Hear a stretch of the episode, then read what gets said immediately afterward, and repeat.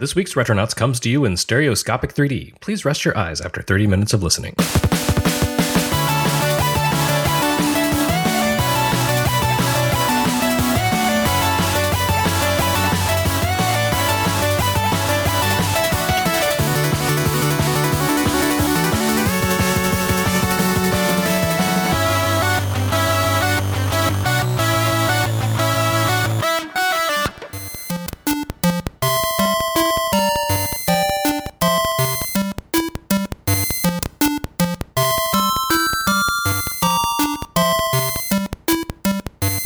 Classic Nintendo game prices are through the roof on the aftermarket these days. That even includes the company's least popular and least successful console ever, the Virtual Boy. While that may seem a little strange given Virtual Boy's reputation and short life, it does make a certain amount of sense. Collectors love to be able to buy complete sets, and this is a system by a popular manufacturer whose library topped out at about two dozen games. You can conceivably own the entire Virtual Boy library without too much trouble, as only a few of those games are exceedingly rare or expensive, Nestor's Funky Bowling and SD Gundam Dimension Wars might set you back a pretty penny, but locking down the entire Virtual Boy collection is a far more appealing prospect than trying to hunt down, say, all 2000 Game Boy releases. Virtual Boy also enjoyed the benefit of an uplift to its reputation a few years back when Nintendo wanted to make a case for the 3DS's legacy. As the most direct antecedent of the 3DS, the Virtual Boy suddenly had marketing value. Nintendo changed its messaging overnight from, What Virtual Boy? to, Ah, yes, that proud moment of our history. Even more interesting was the exact line of revisionism that the company adopted in order to ease the Virtual Boy back into its official timeline. It wasn't really a game system, you see, it was always more of a toy, a gadget that just um, happened to play video games. But we're not in the business here of maintaining face for Nintendo or pretending the company has a spotless track record. The Virtual Boy was a game system, and a pretty interesting one at that. It may have been horribly flawed and borderline unusual, but honestly, that only helps to make it more interesting. The giveaway for the system's underlying intent as a game device is right there in its name. Called Virtual Boy, it clearly was designed as some sort of successor to Game Boy. If Virtual Boy had defied the odds and somehow caught on, you can bet that Nintendo would have sunsetted Game Boy and let the new device take its place. Of course, that was never going to happen even in the most optimistic alternate reality. Virtual Boy was meant to be a successor to Game Boy in many ways, and perhaps it was in every way except the one that really mattered the overall play experience. Game Boy didn't succeed because it had limited monochromatic graphics or an underpowered processor running inside of it. It succeeded in spite of those things. The sheer portability and low cost of Game Boy allowed it to become a hit despite its obvious deficiencies in every other respect. Who cared that its screen was a blurry mess of unpleasant green tones when it allowed kids to take Mario and Ninja Turtles on the road for less than $100? Virtual Boy carried forward Game Boy's tradition of unimpressive visuals, but it abandoned all pretense of portability, requiring players to basically treat the system as an installation. Players used Game Boy at any angle they liked, anywhere they wanted, while Virtual Boy, more than any other system the world had yet seen to that point, demanded users conform to its setup.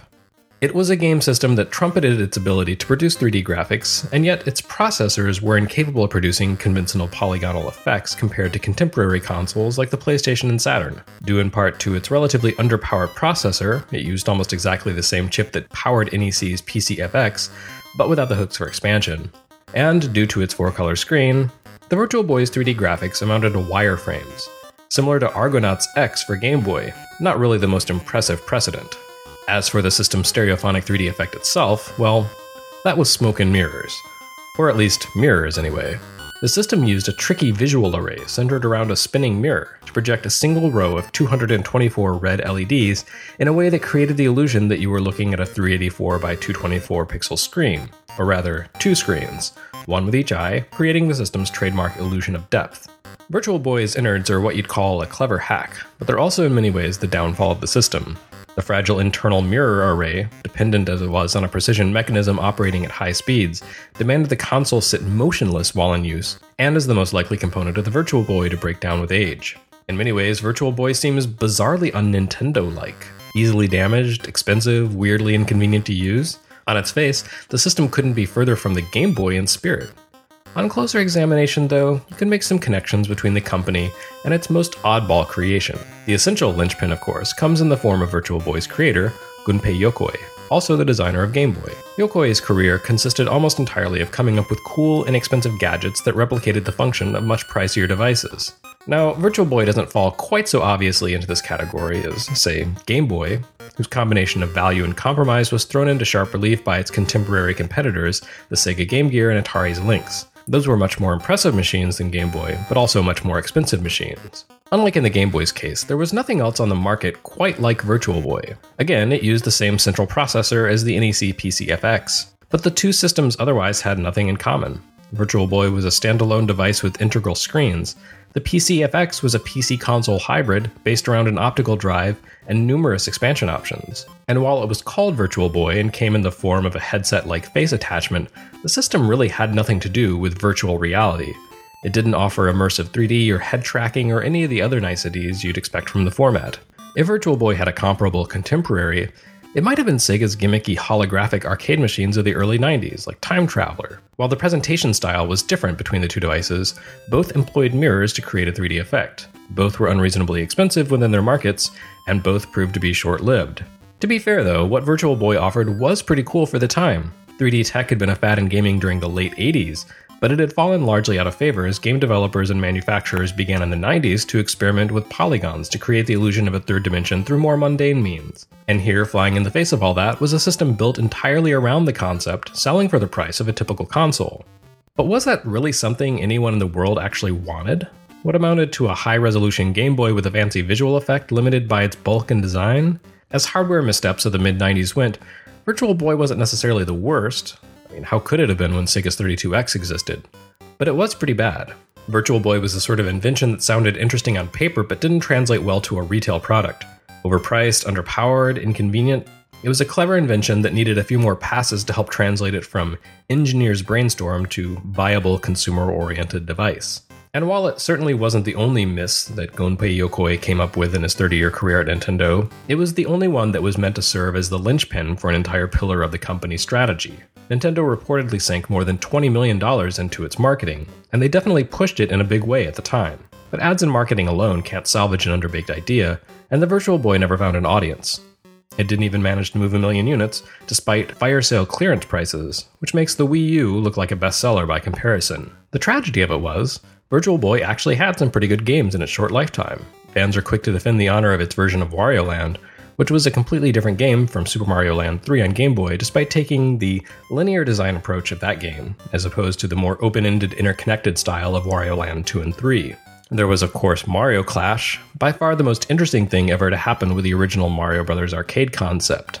And let's not forget Nestor's Funky Bowling, which was fascinating not only for being a rare video game to take on America's least athletic sport, but also for transforming the obnoxious Nintendo Power comic star into an actual video game character. But Virtual Boy was also home to some really interesting games that sat much further off the beaten path.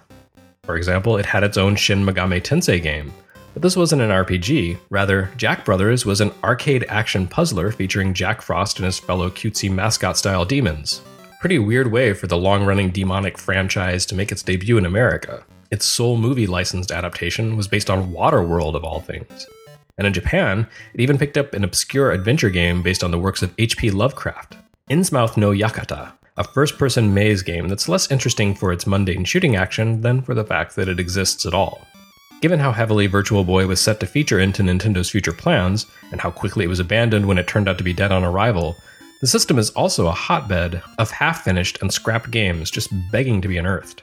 Already, Curio Seekers have dug up a few notable cancelled Virtual Boy titles, most famously Bound High, a sort of jumping flash style 3D platformer whose concepts and lead character were eventually salvaged for the excellent Japan only Game Boy title Chalvo 55. The Virtual Boy will never amount to anything more than a footnote in video game history.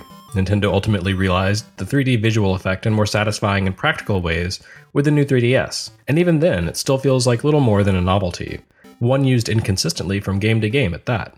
The system will always have a certain collector appeal, of course. Collectors love Nintendo, and this will likely be the only Nintendo system ever whose library they can own in its entirety.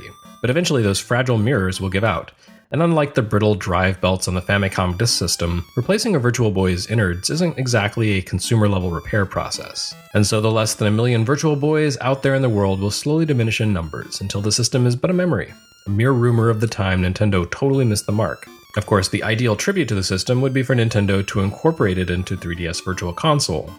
But while they're willing to at least acknowledge the Virtual Boy's existence these days, something tells me they'll never take it quite that far. For more apologias for bungled video game systems, keep listening to Retronauts. You can find us on retronauts.com, usgamer.net, and all over the internet, especially on iTunes, but really on any podcast syndication service of your choice. You can find us on social media Twitter, Tumblr, Facebook. I don't know. Just look for us. We're on the internet. And of course, this season of Retronauts is brought to you by Patreon or Patreon, however you want to pronounce it. Thanks for listening and join us next week for a normal episode.